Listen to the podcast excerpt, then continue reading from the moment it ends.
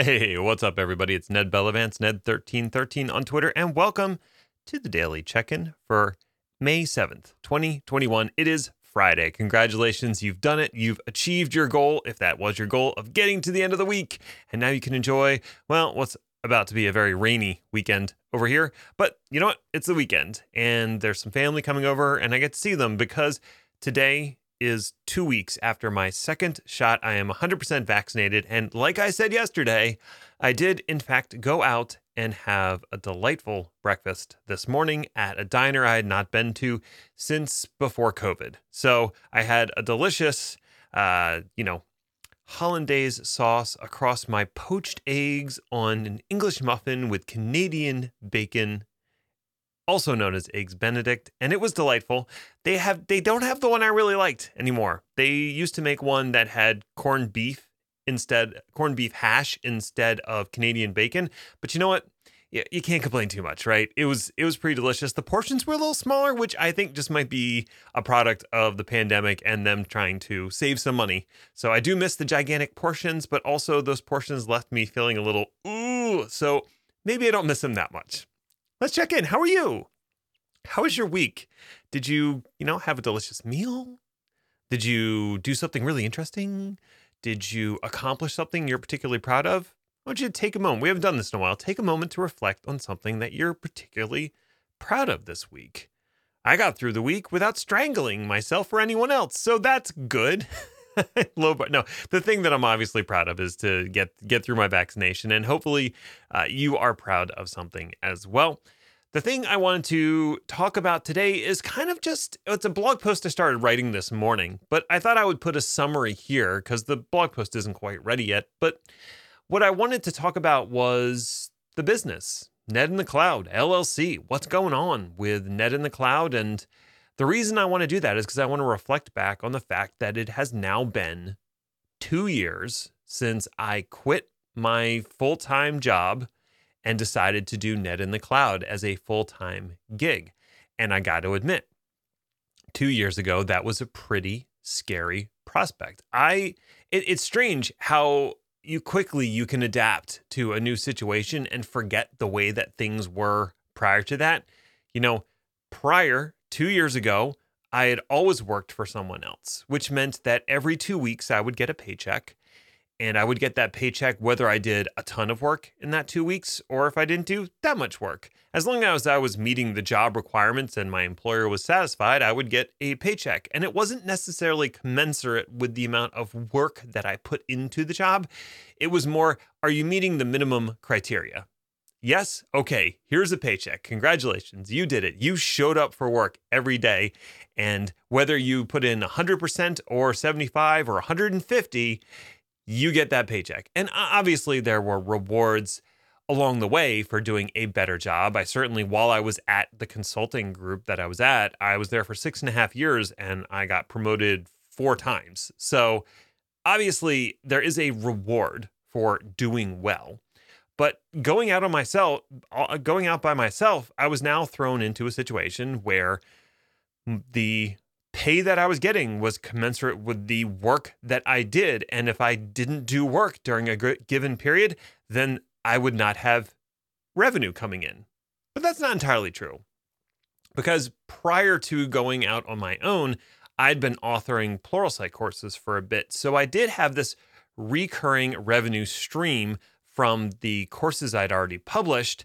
And I had that to rely on as I shored up my other potential clients and, and got more things into the pipeline. But I really did. I had a, a panicky time that first year where I was really worried about making sure that I had a robust pipeline of work. And for that reason, I picked up a writing job where I was doing documentation two days a week. So that was two days a week. I knew I was going to get paid for every every month. And I started doing analyst work for GigaOM, and I started doing uh, writing for various outlets, and I started doing videos for a few different outlets, and you know, also doing the podcast with Packet Pushers. Like I really pushed as much into the pipeline as I possibly could. And as a result, after a year, I had a good year, but I was also starting to feel a little burned out just after the first year because I was constantly overworking myself out of fear of not having enough income. Well, this past year, I did manage to do that again to a certain degree. Right up until uh, almost Christmas time, I was overworking myself again. I hadn't learned my lesson. I hadn't started saying no. And as a result, when it came around Christmas time, I was just, I was burned out. I was tired. It's one of the reasons I stopped doing the daily check in for a while. I just ran out of energy. And I realized that that is not sustainable. The thing when you're working for a company is if you're feeling burned out and you need to take a step back for a minute, there's other people that can help, you know, fill in for you. You know, if you need to take a sabbatical and your company allows it, you can do that. If you want to go on vacation for a few weeks, you can do that. There's no penalty from a financial perspective for you to do that. But when you work for yourself, taking time off means literally not making money for yourself. And so there's that fear, right? What if there's not enough money? What if I can't support my family? What if we can't pay our bills? And even at a certain point, it becomes irrational, but it's still hanging there in the back of your mind. Like, what if something bad happens? Oh no. So I think what I finally had was a bit of a breakthrough in early this year where I, I started preparing my taxes basically, and I looked at what the the revenue that Ned in the Cloud had brought in last year, and it was almost 200% what I had told my accountant it would be when I projected the income way back in the beginning of 2020 when he was asking me for, you know, projections so we could do quarterly estimated taxes. And the fact that it was like 200% of what I expected tells me A, I was doing way too much, but also B, I don't really have something to worry about. And I need to learn to calm down and give myself room to breathe. And so that's the biggest takeaway, the biggest challenge of being your own boss, especially when you're a motivated person, is not overworking yourself. When you work for someone else, they tell you what to do for the most part. Yeah, I mean, the more motivated you are, probably the better you're going to do. But ultimately, it's their judgment that counts in terms of you getting paid. So you're going to align what you're doing to what's best for eh, maybe not the company as a whole, but the person who's evaluating you and, and determining whether or not you get raises and keep your job. When you're working for yourself, you don't have that baseline anymore. You don't have that person who's kind of directing you, okay, you're working on this project now, you're working on this thing now, you need to develop this new thing. You don't have that baseline. You don't have that person telling you what to do. You are the person telling you what to do. And you can very quickly overwhelm yourself. I've actually considered whether I should get like a part time project manager who can not just manage the projects I'm working on, but also keep me in line and keep me realistic about the amount of things that I can put in the pipeline and realistically accomplish. And I've also started thinking maybe I should start farming out work to other folks, but that can be a little difficult from a content creation perspective because a lot of the content that I create has a personal feel to it because I'm the one creating it. That's very difficult to farm out. But I've started farming out tasks that I can. Stuff like editing, I can send that off to somebody else. I don't need to edit every single thing that I do.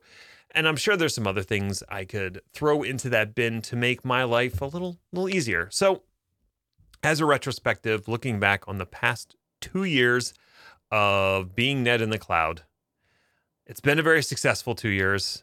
I'm starting to not feel the pressure as much and I'm starting to try to relax a little bit. I, I relax and enjoy the fact that things are going well.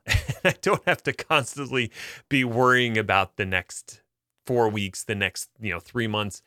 It's gonna be all right. So it's a weird position to be in, and uh, I just have to learn how to enjoy it. Isn't that weird? That's weird. I know it's weird. If you're one of those people who's like very internally motivated and is and always wants to be working on something, you you know what I'm talking about. It's it's an odd place to be. Anyway, so that'll do it for me for today, for the week. I hope you've been enjoying these. I'd love to hear back from you if you have thoughts, feelings, comments, whatever it is you can reach out to me. It's Ned1313 on Twitter or find me on LinkedIn. And if you want to share this with a friend, I give you a virtual hug through the mic. Uh, there you go. Until next time, stay healthy, stay safe out there. Bye for now.